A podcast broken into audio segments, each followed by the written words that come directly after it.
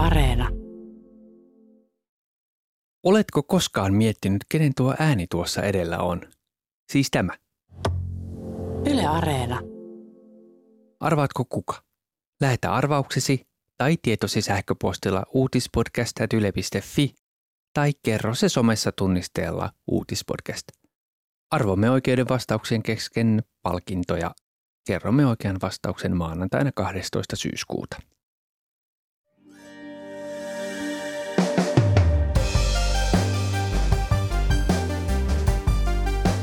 Ihminen tavoittelee jälleen kuuta taivalta. NASAn Artemis-ohjelman ensimmäinen raketinlaukaisu lykkääntyi teknisen vian vuoksi, mutta pian on tarkoitus yrittää uudelleen. Kuussa ei ole käyty 50 vuoteen. Osittain kuumatkailu on täytynyt keksiä uudelleen, sillä aika on ajanut vanhan teknologian ohi. Tänään on torstai 8. syyskuuta. Kuuntelet Ylen uutispodcastia ja minä olen Heikki Valkama.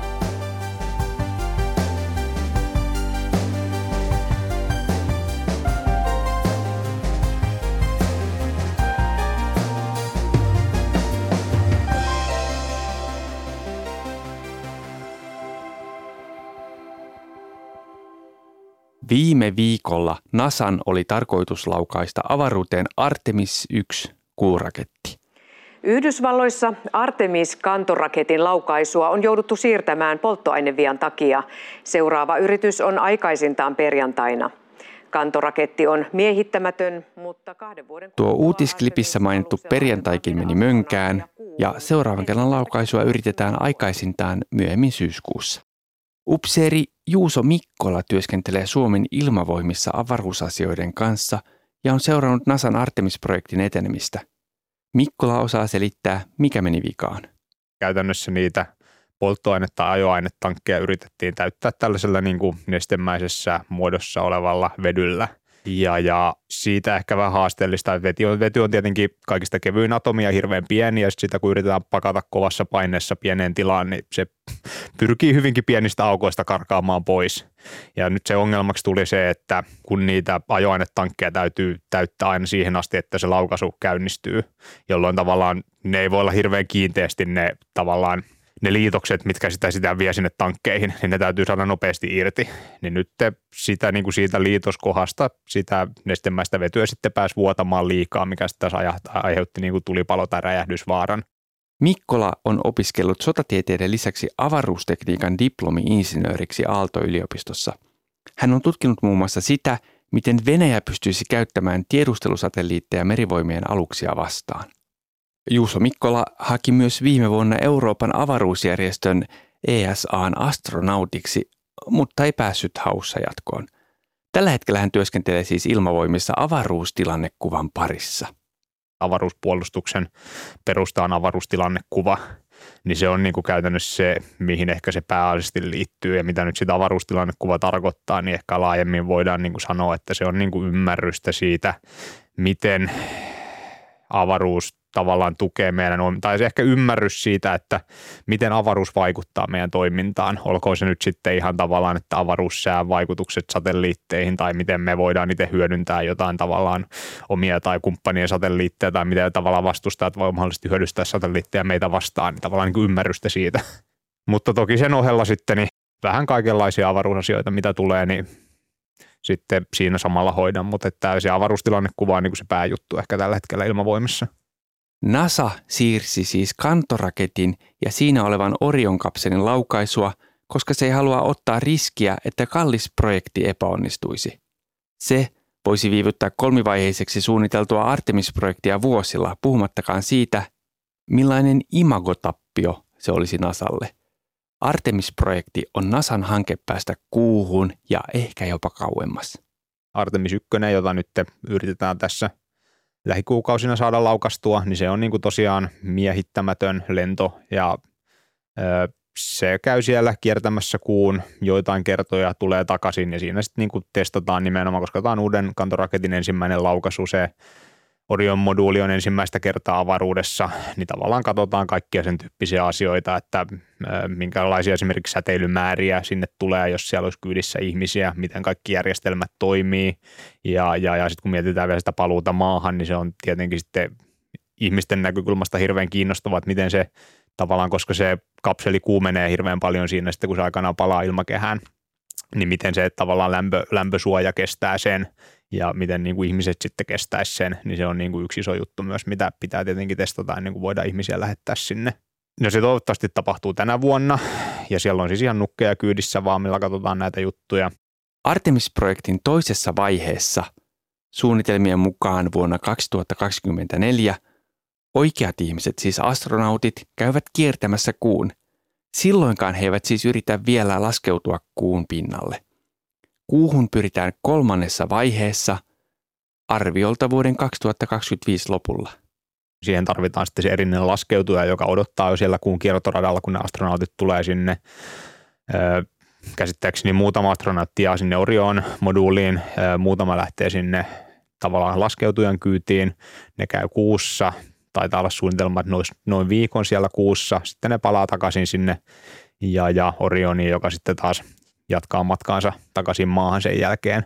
Ja siitä on niin, niin kuin suunniteltu, että se olisi noin 30 vuorokauden lento kokonaisuudessaan. Um, uh, at the foot of the ladder, the lamb footbeds are only uh, uh, depressed in the surface about uh, one or two inches. Vuonna 1969 Neil Armstrong teki historiaa. Hän oli ensimmäinen ihminen, joka asteli kuun pinnalla. Kaikki muistavat Armstrongin legendaariset sanat.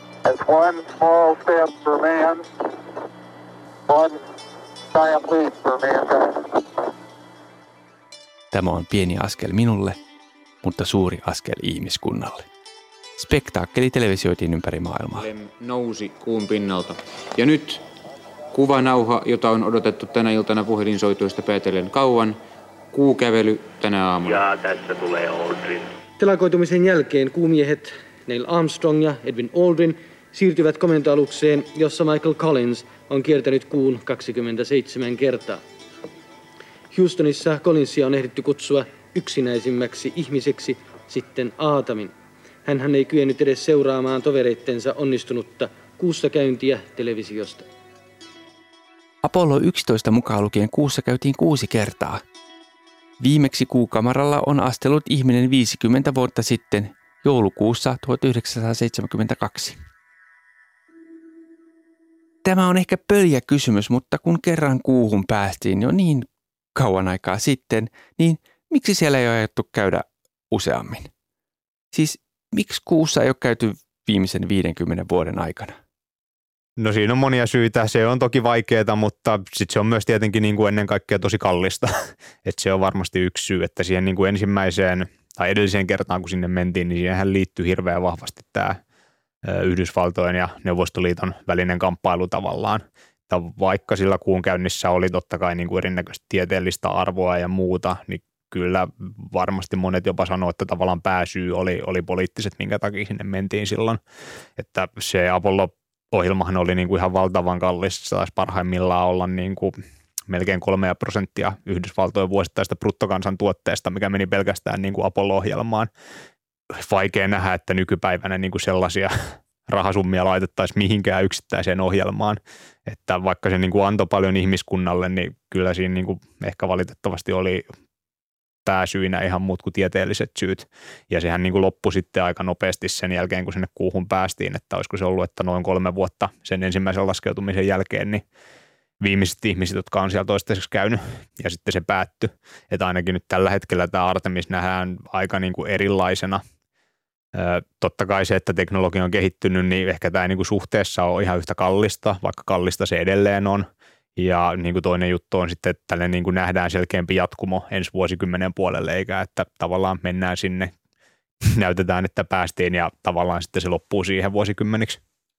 Osittain kuussa käyminen on pitänyt keksiä uudelleen, sillä teknologia on 50 vuodessa muuttunut valtavasti analogisesta digitaaliseksi.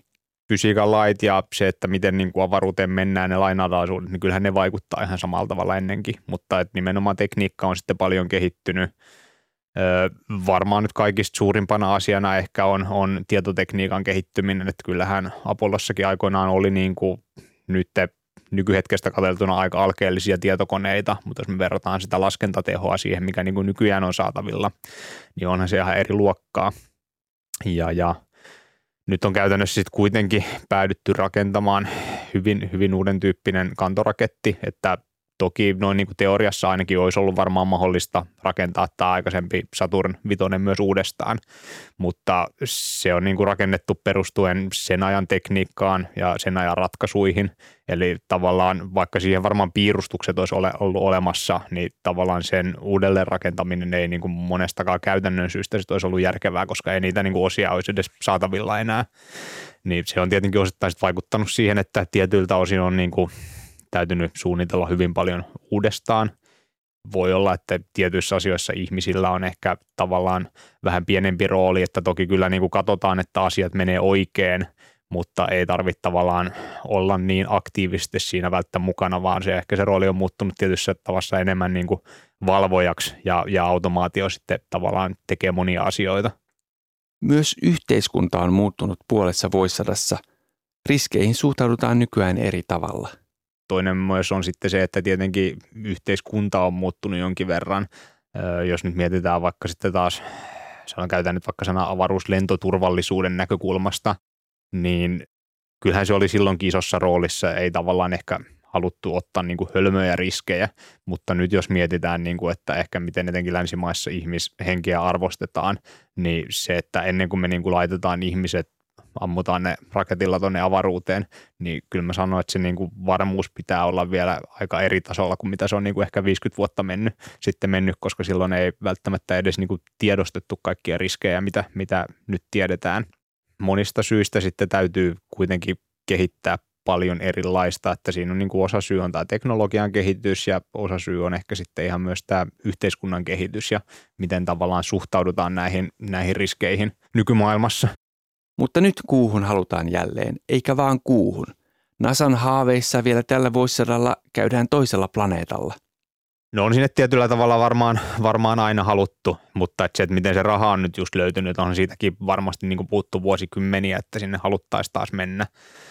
Öö, mitään niin kuin yksittäistä syytä ei, ei varmasti ole, mutta että se ehkä kuu ei välttämättä ainakaan pelkästään ole se itseisarvo, että kyllä se niin kuin osittain liittyy vahvasti myös siihen, että on nyt alettu kuitenkin e- entistä enemmän puhumaan siitä, että ihmiskunta haluaa päästä Marsiin joskus.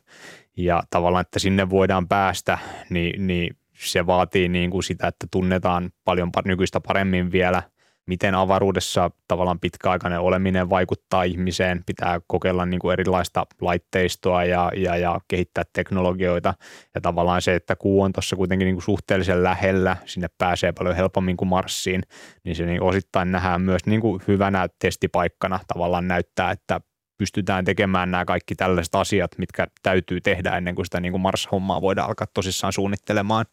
Niin se on niin kuin varmasti yksi syy ja toinen syy nyt sitten liittyy varmaan jollain tavalla siihen, että avaruustoiminta koko ajan kasvaa, niin kuin mä sanoin, osittain ehkä niin kuin halpenee. Ja, ja se on niin kuin taas tullut tietyltä osin realistisemmaksi. Ja, ja mikä nyt siihen niin kuin sit ehkä liittyy taas pitkällä tähtäimellä, niin se, että niin kuin mitä resursseja tai niin kuin taloudellisia hyötyjä avaruudesta voidaan saada, niin sen, sen tyyppinen asia sitten, että se on aika vahvastikin kiistanalasta vielä, että miten niin kuin avaruutta voidaan käyttää taloudellisesti, mutta totta kai niin kuin yksi osa-ajatus voi olla, olla sellainen, että saadaan kuusta ns. ne parhaat paikat omaan käyttöön. Kuulento on siis osa isoa suunnitelmaa, jossa NASA on ilmoittanut aikeistaan lähettää ihminen Mars-planeetalle joko 2030-luvulla tai 2040-luvulla. Tarkkoja aikatauluja ei ole, ja NASA ei ole ainoa, joka sanoo, että Mars matkaan – We're trying to uh, make life multiplanetary, you know, uh, extend life beyond Earth. And in order to do that, you have to have high tonnage to Mars. And that means you need a big rocket and you got to fly a lot. So Miljonääri Elon Musk haluaisi myös lentää Marsiin. Hänen SpaceX-yhtiönsä tekee yhteistyötä myös NASAn kanssa. Mutta Marsiin ei ole kovin helppo lentää, varsinkaan jos sieltä haluaa takaisin. Yksi juttu on tietenkin se, että pitäisi niin kuin kyetä rakentamaan sellainen kantoraketti ja, ja, ja moduulit ja laskeutut ja muut, millä sinne ylipäätänsä päästään. Että kyllähän niin kuin Marsin kiertoradalle ja ja Marsiinkin on viety erinäköisiä niin kuin mönkijöitä ja robottilaskeutuja ja muita, mutta tavallaan niillähän ei ole niin kuin ikinä ollut tavoitetta tulla takaisin maahan, niin se on, se on yksi juttu, mikä sitä mutkistaa, että jos sinne niin kuin viedään ihminen, niin oletus on varmaan, että hänen pitäisi, tai heidän pitäisi tulla takaisinkin maahan. Toki varmasti, jos aletaan hakemaan, niin maailmasta löytyy ihmisiä, jotka olisi sinne valmiita jäämään ilman, ilman toivoa paluuta, palusta, mutta se on niin kuin ehkä eettisesti vähän kyseenalaista. Niin se on, se on yksi iso juttu, mikä pitäisi tehdä, tavallaan varmistaa se, että sinne päästään ja, ja sieltä päästään takaisin. Ja siihen niin kuin liittyy sitten paljon, paljon ongelmia, että ensinnäkin se on niin kuin pitkä reissu, että puhutaan kuitenkin niin kuin muutamasta vuodesta edes takaisin. Ja, ja miten se, se vaikuttaa sitten ihmisiin niin pitkäaikainen oleskelu avaruudessa niin kuin monestakin syystä. Siinä on niin kuin psykologiset syyt, fysiologiset syyt ja kaikki muut. Ja ehkä se on niin kuin yksi asia, missä tarvitaan muun muassa sit lisää tietoa, mitä voidaan saada ehkä sen kautta, että ne on nyt avaruusasemalla ja mahdollisesti myöhemmin kuussa sitten saadaan enemmän kokemusta siellä avaruudessa oleskelusta ja elämisestä.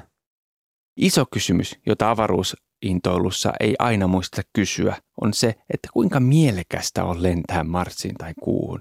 Se on vaarallista, kallista ja rahalle saatu vastinekin on kysymysmerkki. No se, sepä se on, tietenkin se on, onkin paljon ehkä kiistanalaisempi asia, että kyllähän sitä myös niin kuin jonkin verran kritisoidaan, että mitä tästä on nyt niin kuin hyötyä ihmiskunnalle ja muuta. Mutta äh, kyllähän se no sen lisäksi, että ihmisellä on ehkä se tietty luontainen uteliaisuus, niin vaikka se maksaa paljon, niin kyllä siinä niin kuin tulee sitten myös niitä niin kuin teknologisia ehkä innovaatioita, innovaatioita, joita voidaan myös hyödyntää sitten ihan tässä meidän päivittäisessä elämässä. Ja, ja se nyt ehkä, mikä tuntuu vähän kaukaiselta, niin tietenkin ainakin mitä nyt osa sitä perustelee, on se, että tavallaan jos maalle joskus kävisi jotain, niin ihmiskuntaa ehkä sitten kykenisi elämään jossain muuallakin kuin maassa ja tavallaan sitä kautta ainakin jotain jäisi jäljelle. Tämä nyt on vähän tällainen, tällainen maailmanlopun skenaario, mutta kyllä niin kuin sit, sitäkin jotkut käyttää perusteluna. Sitä mä en niin itse kyllä näe niin hirveän relevantiksi, kun jossain yhteyksessä on jopa kuullut, että tavallaan maasta voitaisiin lähteä ilmastonmuutosta pakoon tavallaan ja siirtyä Marsiin, niin meitä on täällä niin, kuin niin paljon ihmisiä, että en, mä en niin kuin sitä kyllä näe millään tavalla relevantiksi, että tavallaan maa voitaisiin joskus niin kuin jättää kokonaan, jos ei sitten ehkä puhuta niin kuin tuhansien vuosien päästä, että mutta se, että niin kuin voiko Marsissa jonkinnäköinen pienimuotoinen siirtokunta ehkä joskus asua, niin se niin kuin ehkä voi olla kymmenien tai satojen vuosien päästä realismia. Lisäksi osa asiantuntijoista on sitä mieltä, että olisi järkevämpää ohjata resurssit ilmastonmuutoksen torjuntaan maapallolla kuin haikailla siirtokunnista Marsissa. Esimerkiksi Helsingin yliopiston avaruusfysiikan professori Minna Palmroth on sanonut, että jopa ydintuhon jälkeen maapallo olisi ihmiselle parempi paikka kuin muut planeetat.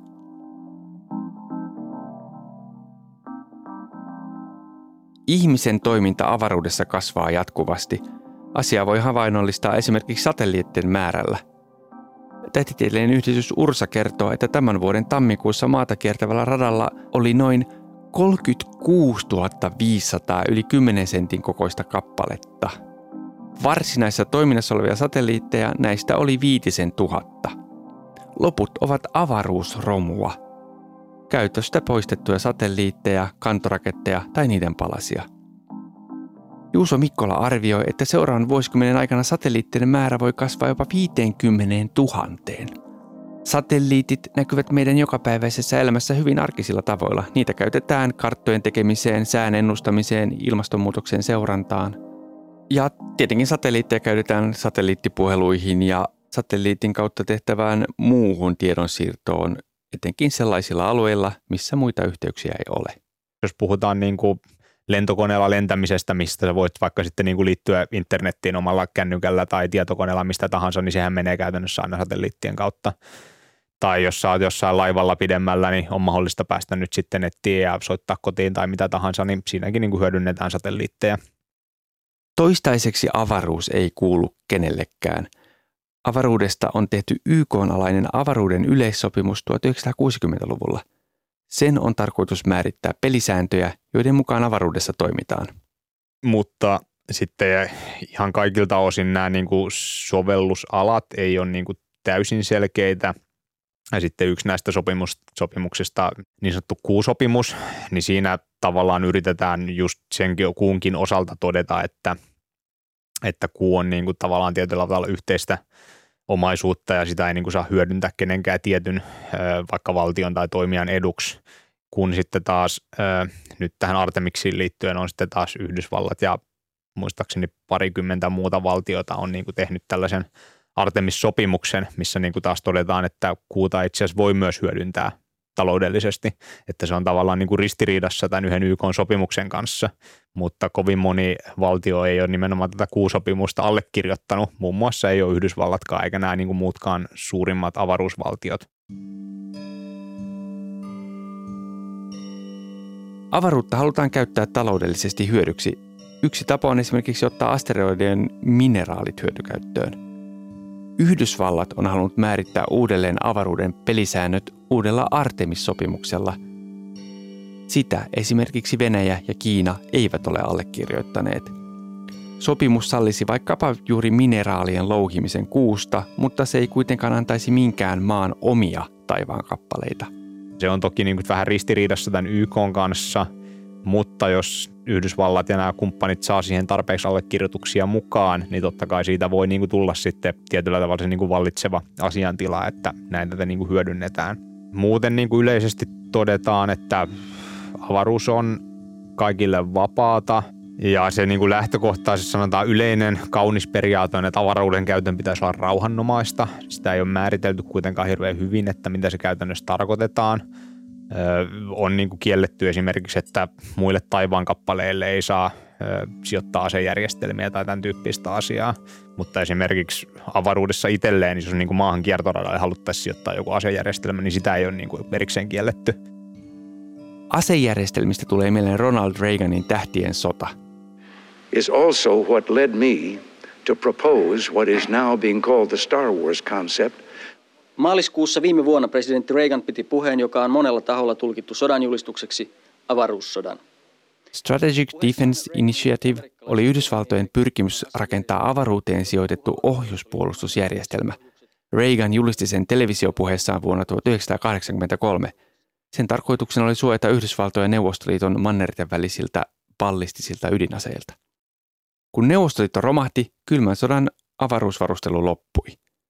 Nyt Maailmassa on jälleen käynnissä kahden suurvallan valtataistelu, siis Yhdysvaltojen hegemonian on haastanut Kiina. Kuinka paljon nykyinen avaruuden valloitus liittyy näiden kahden suurvallan keskinäiseen valtataisteluun? No kyllä siihen varmaan jollain tavalla liittyy, varmaan niin kaikkeen avaruustoimintaan jollain tavalla liittyy kilpailuasetelma, mutta tämä on niin kuin hyvin erilainen kuin mikä, mikä niin kuin aikoinaan, aikoinaan oli tämä Neuvostoliitto ja Yhdysvaltojen välillä. Et ensinnäkin täytyy niin Artemiksesta sanoa, että vaikka se on Yhdysvaltojen NASAn johtoinen projekti, niin siinähän on niin kuin paljon myös kumppaneita mukana, ihan niin kuin Euroopan avaruusjärjestöstä lähtien ja näin edelleen. Asetelma on, on hyvin erilainen, jos ihan mietitään jo siitä, että miltä niin kuin avaruustoiminta nykyään näyttää. Että silloin niin kuin Apollo-ohjelman alkoaikoina, niin toki muutama muukin valtio oli laukassut satelliitteja kuin Yhdysvallat ja Neuvostoliitto, mutta ne oli kuitenkin niin ne kaksi selkeää toimijaa siellä – kun nyt sitten taas avaruudessa satelliitteja on taidettu rekisteröidä jo noin sadalle valtiolle tai yli sadalle valtiolle. Ja tavallaan vaikka nyt Yhdysvallat ja tässä tapauksessa Kiina on ne ehkä isoimmat toimijat, niin se niin kuin monimuotoisuus myös avaruudessa on lisääntynyt hirveästi. Siellä on paljon erilaisia toimijoita ja muun muassa nämä, ihan esimerkiksi mikä, mikä on kaupallisten yritystenkin rooli nykyään, että tavallaan SpaceX omistaa yli puolet toimivista satelliiteista avaruudessa tällä hetkellä, ja nyt puhutaan niin yksittäisestä yrityksestä eikä valtio, niin se tavallaan koko toimintaympäristö on myös muuttunut, muuttunut todella valtavasti.